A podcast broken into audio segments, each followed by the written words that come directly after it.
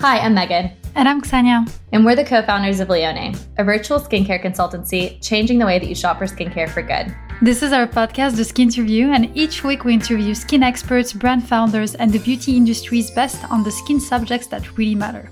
Do you want to know the products that you really need in your skincare routine? Cut through the noise of the trends to avoid to find the ones that really work? Or do you just want to know what's happening to your skin so you can achieve your skincare goals? Each week, we're going to answer these questions and more with no bias, buzzwords, or BS. So, hello everyone, and welcome back to the Skinterview. We are so happy that you are joining us to listen today. I am going to be joined by a special guest and someone that you guys will probably be hearing from a lot more, especially if you're a part of our community. Her name is Alexandra, and she's actually our community manager. So, Alexandra, welcome, welcome. I don't know if you want to do a little bit of an intro to your kind of background. Yeah, of course. Well, it's very nice to be here. Um, and absolutely, you'll be hearing a lot more from me, hopefully. Yeah, so my background, um, I came across um, Lionne so organically, which is perfect and just the way it needed to be.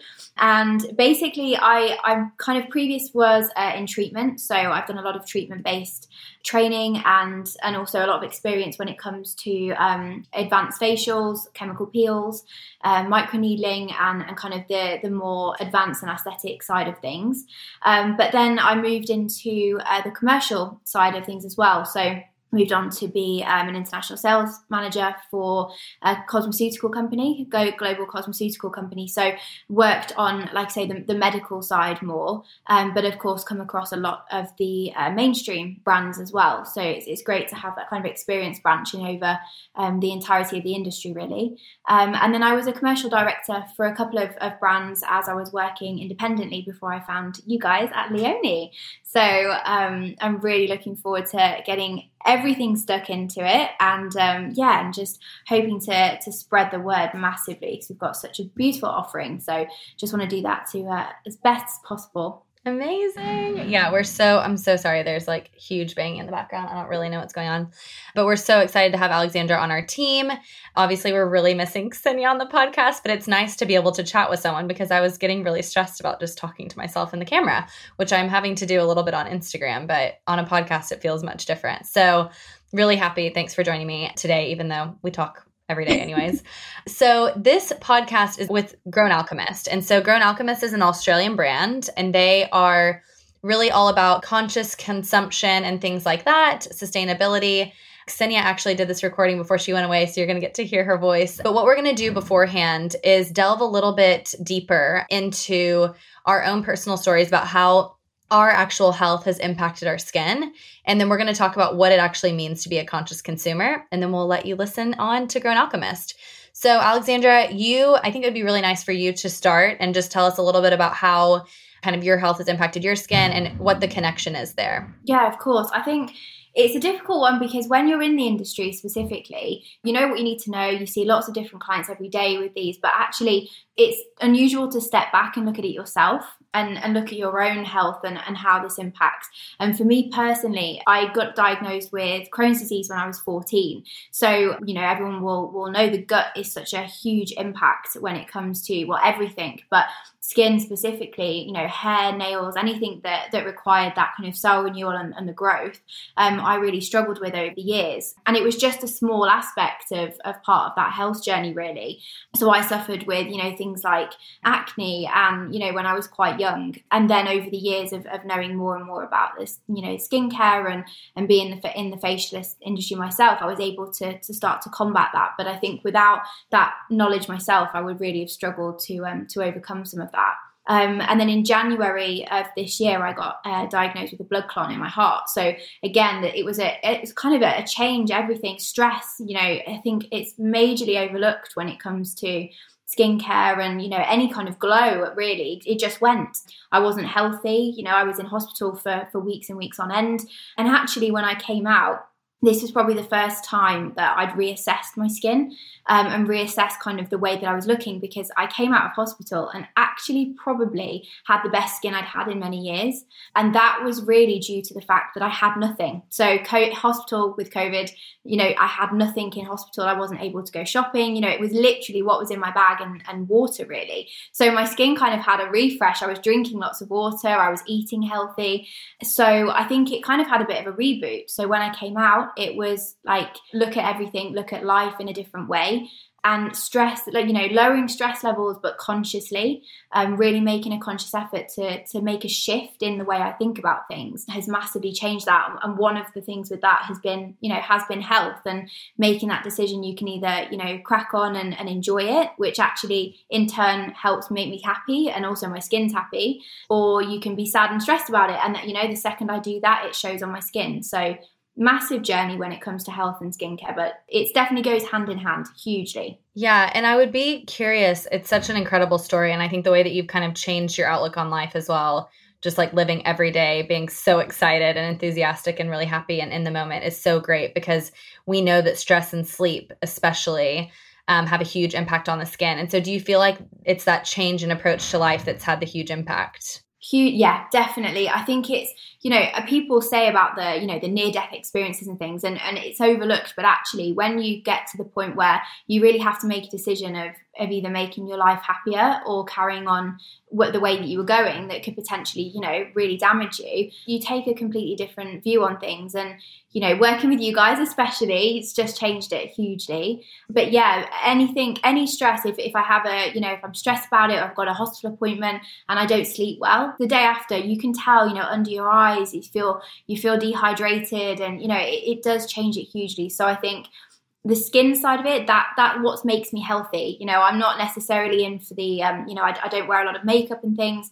Um, so i'm you know I'm, I, that's not something that i do to make myself feel better. But having glowing skin is absolutely one thing that you know it makes me feel healthy even if i'm not. Exactly. Yeah exactly. I think that it's it's really interesting to hear that kind of perspective because i think that some of us will think also like oh if i have a condition or an underlying condition then my skin will definitely be impacted. And i think that just so much of it is to do with you know our stress levels and and our sleep and all of that as well. Yeah so it's interesting that you mentioned the sleep thing because i actually have suffered from insomnia and from panic attacks which are kind of like it's all interlinked. And so when i'm going through a bout of insomnia my skin is more dehydrated because i'm losing that i'm not having that time for my skin to regenerate and then I also have that kind of like transepidermal water loss through my skin that's like totally accelerated because I just haven't slept and I have inflammation in my body because I'm running on adrenaline.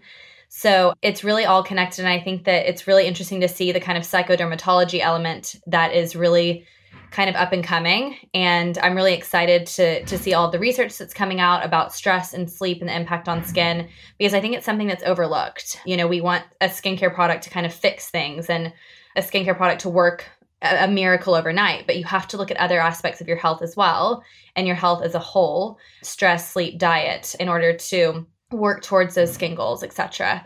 And it's not a case where just like, you know, oh, I'm going to drink more water, I'm going to eat this or take this supplement. It's a really you have to take this kind of holistic, well-rounded approach, I think, when it comes to your when it comes to your skin. Definitely. Yeah, I think it absolutely it's it's an it's an all-rounded approach that works just synergistically together and I think if if you don't do everything you know there's always going to be a shortfall somewhere. So but for me that first step was definitely mindset. It was definitely a change in mindset of you know looking around and, and being like okay this is beautiful. This is lovely. You know what what around me am i happy with? What's nice? What you know what can i do to make things you know happier? And a lot of the time and actually for me it was stripping it back and starting again. So that not only was that with food and exercise and, and everything like you know health wise it was work and it was skincare.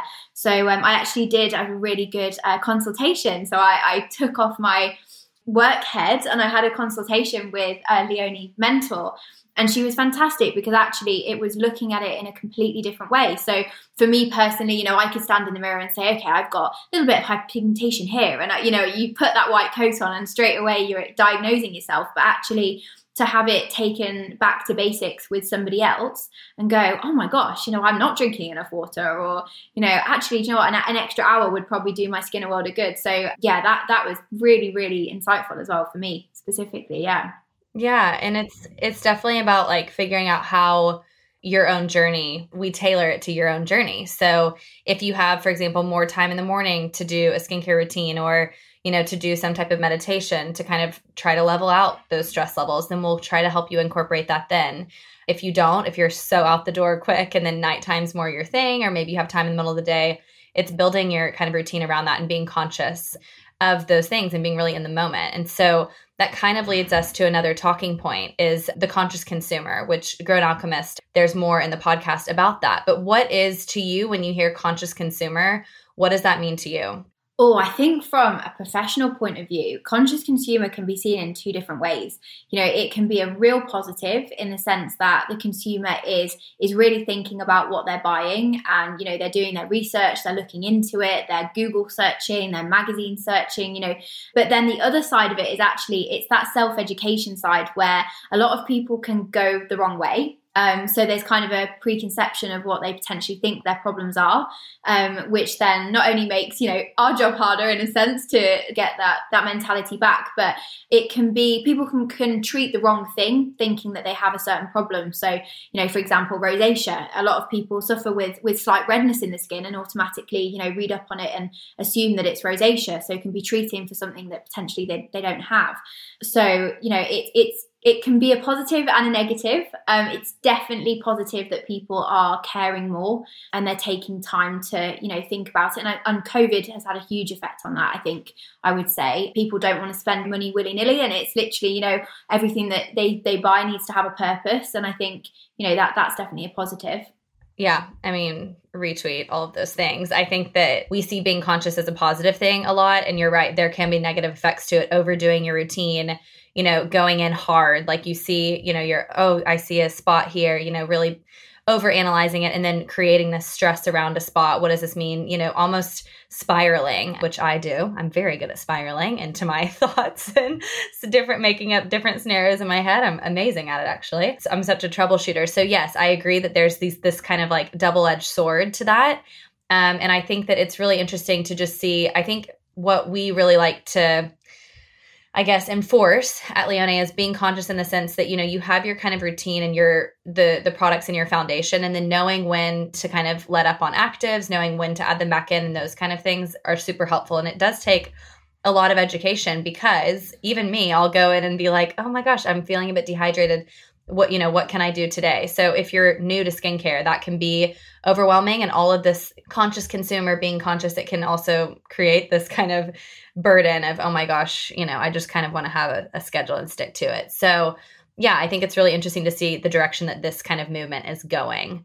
Um, and with conscious as well a lot of people think sustainability. And so, how do you think the industry? I mean, I know that for me, like, I feel like the industry it's no longer like when you put something on a bottle that's oh this is sustainable for me it's like and you know i think that it's not enough for a brand to just be sustainable anymore because it should be understood. And i think that one of the most sustainable things to do is to not create more products more brand extensions etc when you're already doing something really well. But i understand that skincare businesses have to make money and all of that but what do you think the kind of industry needs to do in order to collaborate and become actually sustainable. What do you think? I think one sentence that springs to mind here is that you know you're only as strong as your weakest link, and I think if we're going to go forward for a sustainable future when it comes to the beauty industry and the skincare side of it, everyone needs to jump on the bandwagon together and make sure that they're doing it wholeheartedly and, and every way. And I guess it's that entire cycle from you know the sourcing of ingredients to the manufacture and you know the factory and where they are and how they process the packaging and then selling and then also the usage of. Because if you know if, if they're selling a product product that requires you to use you know lots of water with it and you know th- there's always that next process that makes it a little bit less sustainable. So i think using that kind of wholehearted approach to the entire you know cycle client journey i think that is probably the, the best way forward. Because you're right the amount of products that we see that says sustainable sustainable, but it comes in a plastic bottle. So actually, how sustainable is that? Just because it's sourced from you know natural ingredients, does that mean that the entirety of the product is sustainable? So again, it's maybe questioning as well. I think we're quite easy to just listen to to what we're told when it comes to sustainability, rather than you know actually actually learning it and understanding the process um, I think I'm quite good. And then I, I get a, a I got a, a letter on my bin to say if you put an egg in this eggs box, we will not collect your bin. And it's like I'm being so good, like I'm doing everything I can. Um, but yeah, I think it's the whole process. Like you know, every part of life has to be sustainable. If if that's the kind it is. It's a minefield. Yeah, it's huge. It's like you have four different bins and you need to put them in different places. And, you know, and if we can't do that with our own rubbish, you know, what, how do we expect to understand the process of manufacture of something that we're using? But I think it's questioning it and, and, you know, that information being available to people. So if we're buying from a sustainable, you know, skincare brand that says we're sustainable, tell me why. Let me know everything that makes that happen so that I can invest fully into that product and that brand um, to know that I'm doing the right thing. Absolutely. And I think that, that that bridges us really well into this conversation that Ksenia had with the one of the founders of Grown Alchemist. Um, and so we will let you guys listen on and you know really i think that they are they're doing a lot of incredible things. And so it's a very energetic conversation. Um, i hope that you guys enjoy it. And alexandra anything else that we've missed that we need to add? There's always stuff. I think we could do this all day couldn't we? But yeah we'll wait till next time Until next time, enjoy you guys. And remember that you can use the Skin Skinterview 15 if you would like 15% off of your consultation. Book in with our skin mentors. We have some amazing skin mentors on the platform now. Erica is one of our newest skin mentors, and she's absolutely incredible. She's based out of Ireland. And wow, her knowledge is really out of this world. So do book in with her. She's our newest addition to the team.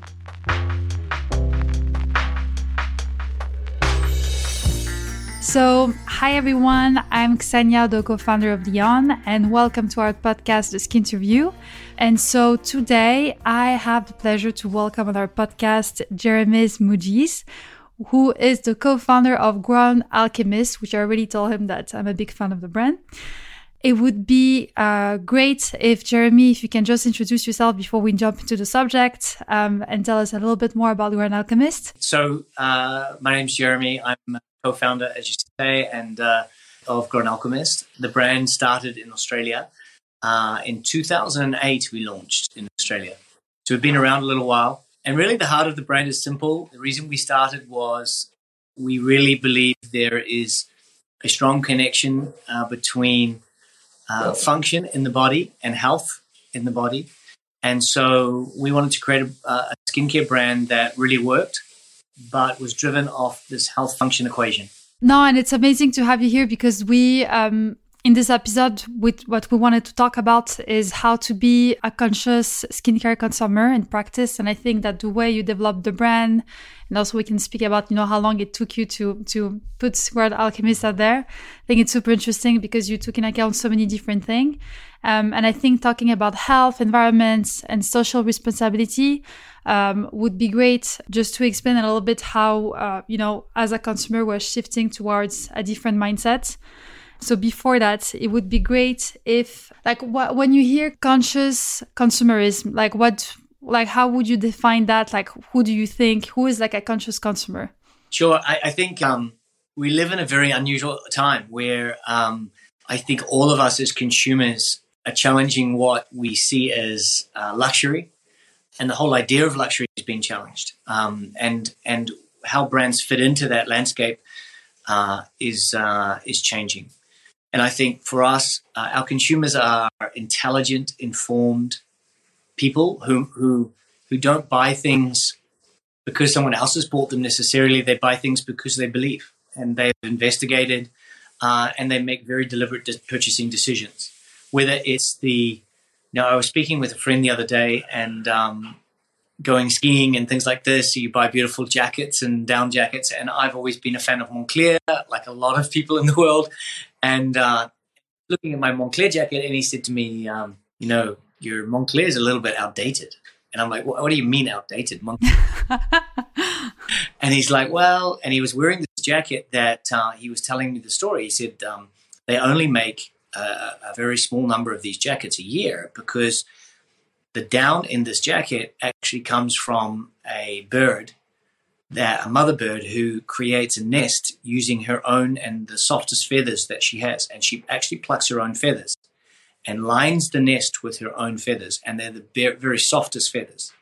So when she puts her eggs into the nest and she she nurtures the eggs the eggs have the most perfect environment they can in order to to flourish. Once the chicks have hatched and they leave the nest then uh, the mother leaves the nest also and they're just left there and a whole bunch of individuals go around and they harvest the feathers that are remaining and they use those feathers the very softest down that the mother bird has plucked to put into jackets so both sustainable but also very high luxury because these feathers are incredibly soft. Limited edition because there's only a certain number of feathers that they can harvest a year. And I said, firstly, how did you find out about this this crazy jacket that you that you're wearing, you know, that you, that you bought? And uh, and he was telling me that uh, he was doing some research, and a friend of his pointed him in this direction, and he started reading into it, and it became fascinating. And he paid like thousand dollars of premium to enjoy this kind of jacket, right? And I think our consumers are a little bit like that, where we have perceptions of luxury which are more traditional, where you go into a beautiful boutique and you experience a wonderful service and it's gorgeous and so high high design element, um, and all those things are still very important. But there's also this journey of luxury which is about authenticity and meaning. And I think in skincare, with the age of digital and uh, the ability to communicate in very direct me- mechanisms, authenticity and realness and, uh, and, and a reason for existing and a heart to your brand becomes extremely important. I think for us as a brand, we have been on that journey for, gosh, 20 years now. We started in 2002, nearly 20 years. And so, um, and really the heart of what we have been about is that as much as we would like to believe it, beauty cannot exist just out of a, a jar. And so what drives function, what drives beauty in skin, what drives the anti-aging properties of the skin. And I guess fundamental to all of that is everything in the body is driven off a thing called function. Everything. If your skin cells function well, you they perform better, they will age better. So we started back in 2000 and we were really surprised at the connection, the profound connection between very simple things and the quality and function of your skin. Everybody starts from their frame of reference, and we start. Our frame of reference was was skincare, and we started and we invited professionals in to to really learn about what it meant to be to create function in the body. First thing that we ticked was the obvious thing: what are you putting in your skincare that steals function? We named them function stealing ingredients. So really, they were toxic ingredients or ingredients that create toxicity in the skin. Then the next question came to us, which is, okay, so how how does oxidization or how do toxins get into your body and how do they affect the function of your body? This one's a little harder because it's not just about a cream in a jar, right? So how do you both decrease the toxins in your body or the oxidative stress and how do you increase the antioxidants in your body? So this became much greater process than we ever imagined. We started to get, uh, we got professionals involved who were in different spaces. We sort of moved into other areas of chemical reactions that we create through through involuntary processes, or what we see as involuntary. You know, there was this interesting study by a lady called Eve Van Cauter, who's the director of sleep medicine for the University of, so director of sleep studies for the University of Chicago. And she essentially proved through her studies and her subsequent studies that we have a thing called glycogen in the body, which is a natural energy, right? Which which the body naturally produces, and if you don't use that glycogen, it gets stored in the fat cells of the body after the after adolescence. Rather than going into growth and sort of development of the human body, it go glycogen is used for youth maintenance and for things like um, bone density and hair and skin and all those sorts of things. If you don't use it, it gets stored in the fat cells of the body and that fat, that glycogen is essentially excess sugar, which is terribly bad for skin because high sugar diet bad for collagen, fibers and things like that. But it's really bad for aging as well and for toxicity in the body. And so we now know that sugar and refined sugar, particularly in excess sugar in the blood, um, has a direct link to disease in many aspects of disease. Um, so things like just sleep, you know, without even digesting anything, which is an involuntary sort of process, has a significant impact on the chemical balance that each of us have. So, so many aspects of that area, we got pulled into all sorts of spaces that we never thought we'd start at when we started talking about natural skincare and about about the human biology and how it connects in with our world. We, we ended up creating five areas. One of them was the emotional side or the chemical reactions that we create, um, involuntary or voluntary. Second was food. Food's profound in the body. There's so much research now coming out about vegetarian foods and about animal proteins and what animal proteins do to the body in terms of toxicity and the toxic response within within minutes of eating meat, how oxidant buildup is much much greater than than than than a vegan diet or vegetarian diet. So there's more and more evidence in that space that you should definitely look at vegetarianism for even just part of your diet if you can't do it for all. Um, but food in particular, there's some amazing studies which are not well seen because there's not a lot of revenue that comes off the back of them on simple herbs like things like turmeric, right? And measuring turmeric against a leading, a leading statin drug, which is a an LDL um, cholesterol lowering drug, and looking at the results of the two, and what does the right amount of turmeric do compared to a standard statin that you might be on if you've got high cholesterol. And in actual fact, the results are almost identical, except the it has no negative side effects. Now, there's actually millions and millions and millions of dollars of research going into the leading statins from the pharmaceutical companies. Only recently have there been governments who are willing to invest in things like turmeric studies. because at the end of it, where's the revenue model for turmeric, right? Everybody can grow it. It's not a proprietary drug that can be owned by some, you know, enterprise in order to get return on it. So food is a fascinating space for us. And I think a space that's evolving quickly in terms of our understanding as, as a generation. I think the generation that's growing up today compared to my generation is phenomenally better versed in understanding the power of food and that food is medicine. Oh, for sure. For sure. And I think also with the pandemic, etc., like people are way more like not only before it was already you know there's a shift like people really think about what they put on their skin what they eat etc but even now in the past last year the past year i mean uh, with everything that happened like all of that you know all of the like the importance of health of sleep stress that you just mentioned everything became so important and people are also prioritizing this you know when uh, buying products or when supporting a brand they want to know like what's also the health benefit behind it which is very interesting with like how you with Grown Alchemist, you know, like you explored all those different as holistic aspects that not only not only products, actually what makes, you know, a body healthy and functioning.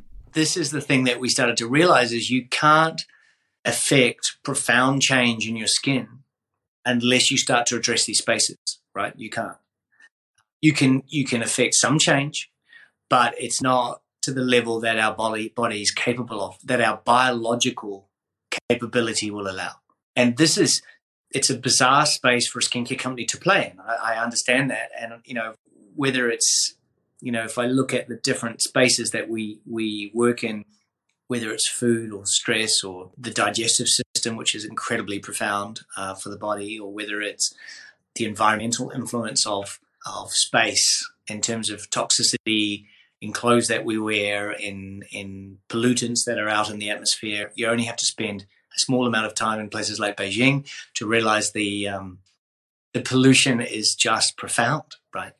And and how amazing it's been during COVID, where we've had factories that have just been completely shut down, and there's been wildlife coming back, and the world has changed in terms of the natural flora and fauna of the world has completely changed in, in 12 months and how pollution plays a much more significant role in our health and well-being and the quality and, and I guess we're a little bit vain as a company. We we care about health because of the way it makes you look. But the bottom line is all of this stuff can change the way your body performs and, and, and the fun and the health and performance of your body in, tot- in totality, right? So as a business, you know, when you walk into our retail store, the first thing you probably will notice is that our retail store has a built around a thing called a clean room, which is like a bio lab. In that space, we've created a specific, unique air filtration system that filters out a huge number of airborne pollutants. So that as you stand and have a conversation with one of our therapists, clinicians, your skin exchange with the atmosphere, which is 100% real, right? We're very porous. We're constantly exchanging with the atmosphere and the things around us. Um, as you do that, your skin is actually being purified more and more and more the longer you spend in that environment. Particularly if you know, if you live in the Swiss Alps, maybe not quite the same effect. If you live in um, in New York, it's significant the difference. Of course, and you see you see this even you know with us with the with the consultation. So we did digital skin consultation, and we had some follow ups with clients uh, that we saw you know before that, and you can see the the the real difference, like you said, in terms of like how the skin wear, like living the London normal life, you know, with pollution, like taking the tube, etc and uh, while being in lockdown where you still have a little bit of pollution because of course you know the city where you are like it will completely depend on the air quality. But still you can see a difference even like that in the skin and the skin skinnies will be are you know completely different from what they were like before that. So it's crazy how also our skin and our body can change and adapt depending on the environment where we are. And like you mentioned me my skin in geneva is completely different from my skin in london which is you know it changes within one or two days like suddenly everything is you know completely different. And so really that moment that you're experiencing right that is it's an environmental impact that is hard to manage but it is manageable in some instances. Like if you i love candles and i love to burn candles in my home. I i buy soy based uh, essential oil candles which are hard to get and, and they don't burn quite as well as a paraffin based candle but the atmosphere is much nicer. Uh, it's much less toxic, right? In fact, um, study in 2009 in America, 72% of homes in America were more toxic. The air was more toxic inside the home than the air directly outside the home, right? And that is just simply a function of the emissions that come off furnishings, of carpet, of paint, of candles, of cleaning products. Uh, all of those things are creating a, an atmosphere for you to live in, kind of like relationships. You either uh, are having a relationship that adds something or a relationship that doesn't add something, right? It subtracts. And, uh, and, and, relationships that don't add things to you are generally are short-term relationships. and I think environments, you can look at environments very similarly. And I think the power of what we can control is is is important to take that power, right? To say, wait a minute, what fabrics am I going to use on my furnishings? What clothes, the dyes in the clothes, and, and where do I buy my clothes? And all of those things, have they been responsibly created? Do you think that by taking the power of our environment, so the same way you did, you know, by looking at all the different pollutants you can have around you, for example, and try to limit them, and also by really boosting the function of your overall body, the same way you said, so like really looking more deeply at your you know, health, diet, etc. Um, do you believe that with like this approach is absolutely necessary? Like, I mean, to be in that way, you know, having this holistic approach, will that help, for example, a consumer to then use less things on their skin, for example, with skincare products. So the way like Grown Alchemist has developed, like, do you believe that by doing so, basically, it will help also not help, but then you would like your skin would require less product, for example, and then you would consume less also. I believe no. Yeah, I think optimally, um, I think if you could have a very utopic life, right, where you're incredibly pure. You're living pure. You're living in beautiful environments where air is, has a high level of purity. You're eating a, a vegetarian diet. I hate to say it. I, look, I've eaten meat majority of my life, and it's only when I started to really study toxicity that comes through dairy that I began to change my diet. And now I'm a, a, a vegan, not because I don't love meat. And it's actually, you know, I'd love to say it's because I care deeply about animals. I love animals, but it's not what drove me to it. It's really about toxicity. And so if you can do all of these things and line them up, right? I actually think skincare would be redundant, which is a strange thing for a skincare brand to say, but I think it would be practically not necessary. I think our body has the capacity through its own natural oils, through its own natural processes, through um, removing toxins to survive incredibly well on its own if given the right environment. So the answer to your question is yes, the, the more you can get in terms of um, health and wholeness into your body, the less intervention you need or the less assistance you need. It's true with all sorts of areas of life, right? Pharmaceuticals or or additives or anything. So I think the reality is we live in an industrialized age where it started with things and now it's into food, right? And we have industrialized food. In fact, our entire food supply system has is turned into an industrial process, right? Where if you look at the supply chain for a supermarket, you know, they have to snap freeze apples and deliver them and preserve them using certain chemicals because the supply chain doesn't allow for them to go from pick to shelf within 24 hours. It takes two weeks for an apple to go from a farmer to a supermarket, sometimes longer. And so, in order to to create a supply chain that works, you have to do things to those products so that they arrive in a condition that a consumer would want to buy them. Yeah. And so, how does that work with Grown Alchemist? Like, how?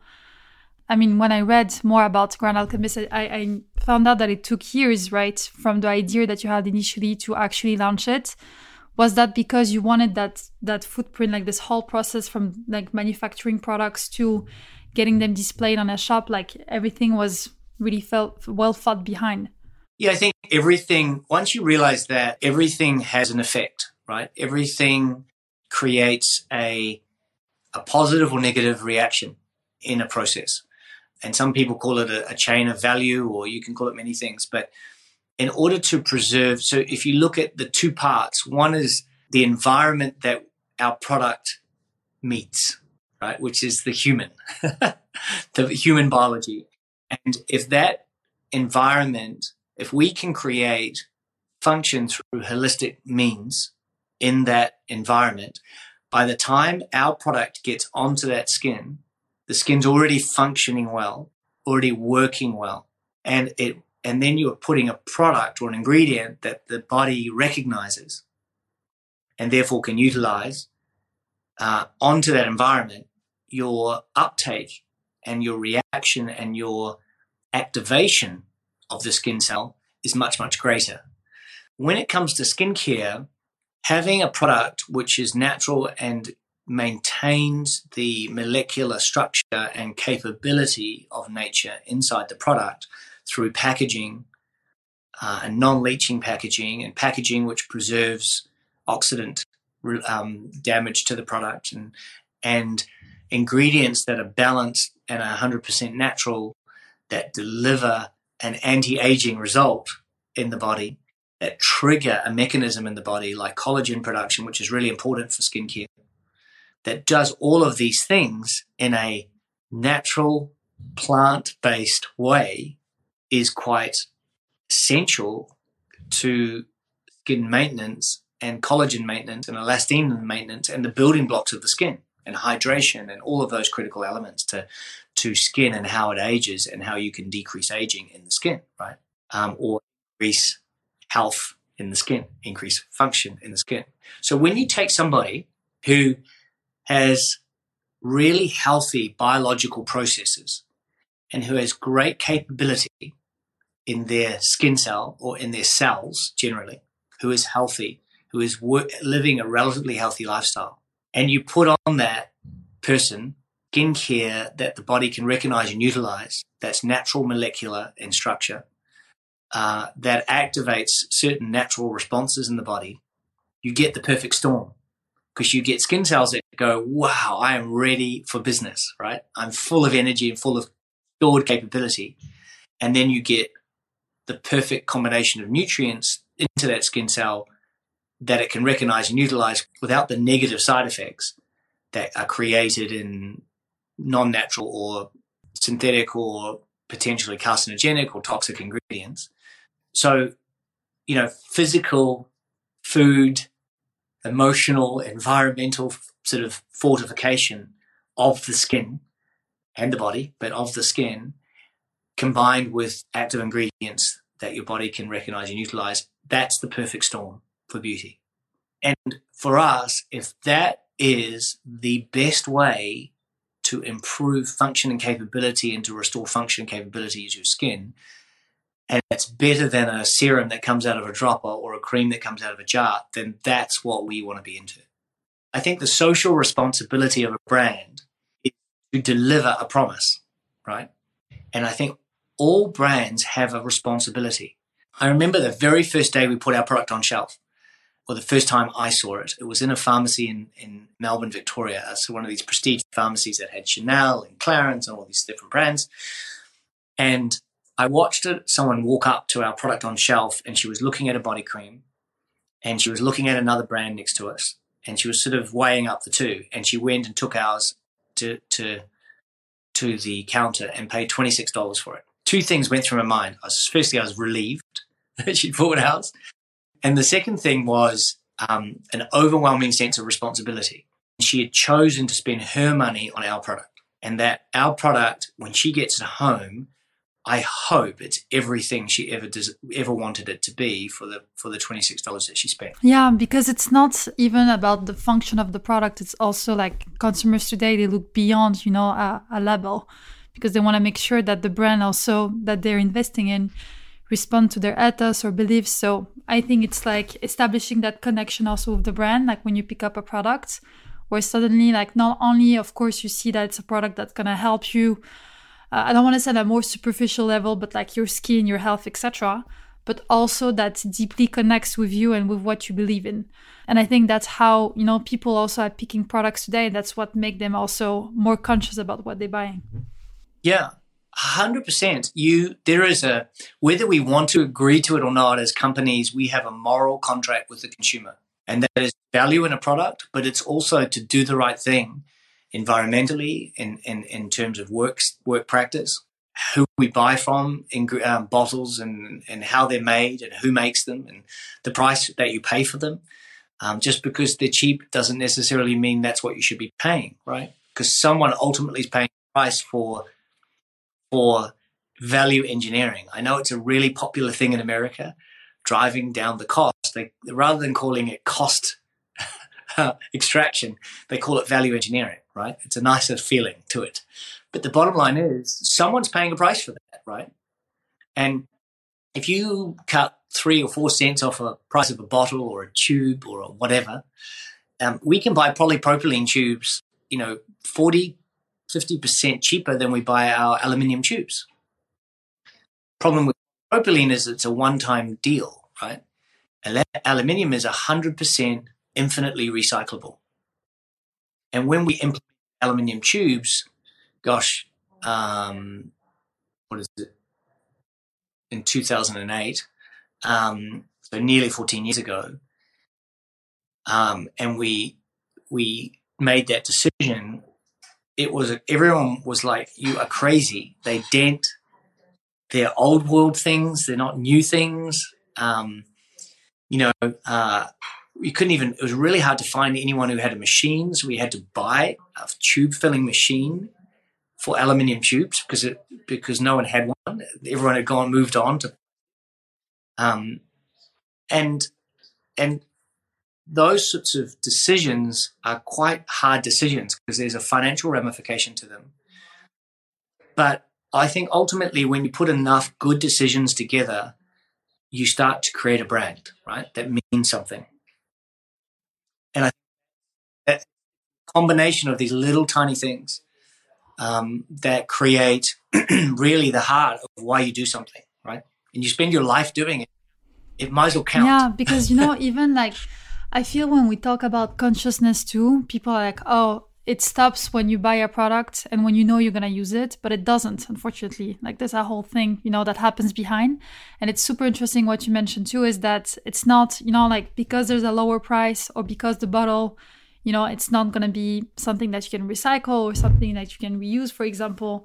Uh, that's going to be the co- the real cost of the product because this cost will maybe not appear um, in your wallet or like the way you spend it right? It's not like a money value. It's going to impact you know the whole process behind. So like you're going to support something that you don't want to support. And i think that's how also now you know um also as a consumer and we see that with our clients too the way they you know want us to pick products for them. Uh, a lot of them wants um, us to find you know brands that are doing something more than just you know like really good products. They, they want to make sure that with the investment they're making, they're also investing um, in a positive way, not in a negative way. So they're ready to spend more in a way. Well, and I think that is, um, it's becoming, thankfully, it's driven by consumers and it's becoming more and more um, important and, and prevalent uh, in companies, thankfully.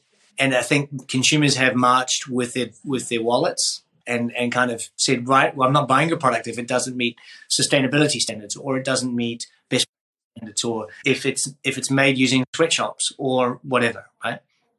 I think um, the thing that we um, have, st- have started to talk about inside our company is any manufacturing has a process uh, of manufacture manufacturing and every piece in that process is a cost and you add all the costs together and they create what's called a bill of materials it's a, a list of materials that um, that together add up to the cost of the product, right? And so this term of value engineering that list is all about removing cost from that from that each piece of that pie. The more cost you can remove, the higher the margin you make, the more money you make. What we've said is actually there's a new part of what we do which is called value engineering, but it's the opposite. So it's not about removing cost, it's about explaining the value that we put into our product to the consumer. I think we've been very, uh, I would call us maybe a little bit antiquated with how we communicate what the whys we do, right? And so you have to kind of dig really deep for for it to be visible with us. And we're trying to bring more and more of that understanding, not just to our own products, but to consumers as to what to shop for, right?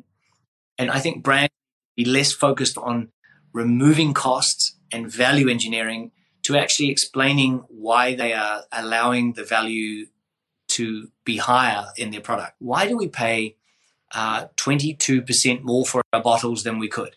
Because they're made from 100% recycled plastic, right? That is more expensive. But it means that we can get bottles that are on their way to the ocean, reconstitute them, and put them back into our bottles, have a more complete cycle bringing some of the things that are hidden and making them more visible, I think raises the bar for everybody. All of us can work together to find new ways of of recycling and new methods of new kinds of plastics and or new kinds of aluminiums and packaging that can be far more beneficial and far more sustainable in in our world ahead. And I don't think that's a space that we should be competitive in. It's a space that we should be inclusive in. No, and I think like it's interesting because there is like a collaboration that has to be made, you know, between brands, but it's the same thing between consumers too. It's like you said, like you as a consumer, by doing certain things in your day to day to help out, for example, the planet or maybe other things you want to support might not might be completely tiny but if everyone does the same or if you share also your practices etc around you then it becomes also global, which is super interesting.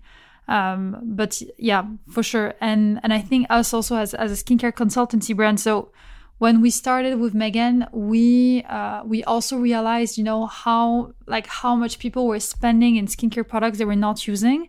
And I was completely shocked also by the amount of skincare products that were purchased and that were not used in the end and just, you know, like would end up even full completely in the landfill or anywhere else and like the plastic also that you the consume etc and so for us like creating this business you know to making sure to really tell our like our clients what they should be buying, what's good for their skin, and that's it. You know, and most of the people are a bit sometimes skeptical because they they sometimes use you know like 12 products morning evening and it's all about streamlining and having more you know maybe less products but more efficient ones and that already can have a huge impact also in the way you know you're going to consume the products and the way you're going to contribute also to the to the environment um, so it's something that everyone needs you know to to do to make sure that again like we we are reaching the the global goal, which is to preserve what we have right now. Because right now, what's happening is that we're destructing more than preserving, unfortunately. Yeah, and I think this is um, it's where I think finally we're starting to see technology meet the need of the environment is just starting to happen. Where I think we've got more and more ability to to revolutionize or change the way that we consume uh, and the things that we consume and the technology that goes into packaging and things like that. And, you know, um, I, I, remember when we first started, if you wanted to put a coating on your box so that it survived a long time, it was a plastic coating. So you might have a recycled, natural recycled box, right, from sustainable forestry with a plastic coating. It makes the whole box non recyclable. And and you don't even when you feel a box and you think how silky and fantastic it feels you don't even think about that you know 20 years on there are um, again more expensive but there are um, plant-based coatings that can go on boxes that make them feel fantastic make them more rigid and survive longer and so you can wipe them clean but they're plant-based and so they biodegrade with the box right so this is technology meeting the natural need. And I think we're only going to see more and more of it. And the more we can share it with each other, ultimately, the better everybody is. Um, and the less we use it for a way of differentiating our products and kind of going out there with, oh, we're the cleanest, kind of most organic. Actually, it, you know, why people do that. And I get why consumers love that.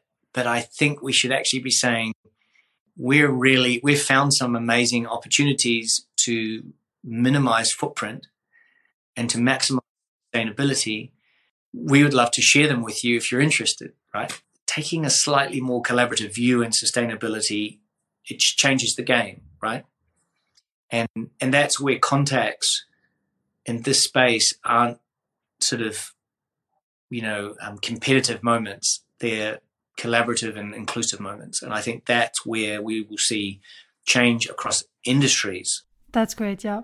Yeah. And I think that's, like you said, that's the future. Um, it's like not anymore being yourself a brand that will, you know, encompass all the different things and making sure that, you know, everything is basically created to support the planet. It's all about like being collaborative and, and like, yeah, moving towards the same goal altogether. And I think that's the, that's the most important thing for sure. Thank you so much, Jeremy. It was so nice to have you on the podcast. I think that I learned so much today. Well, thank you so much for um, thinking of me, and uh, all the, I send you all the best yes. from Australia.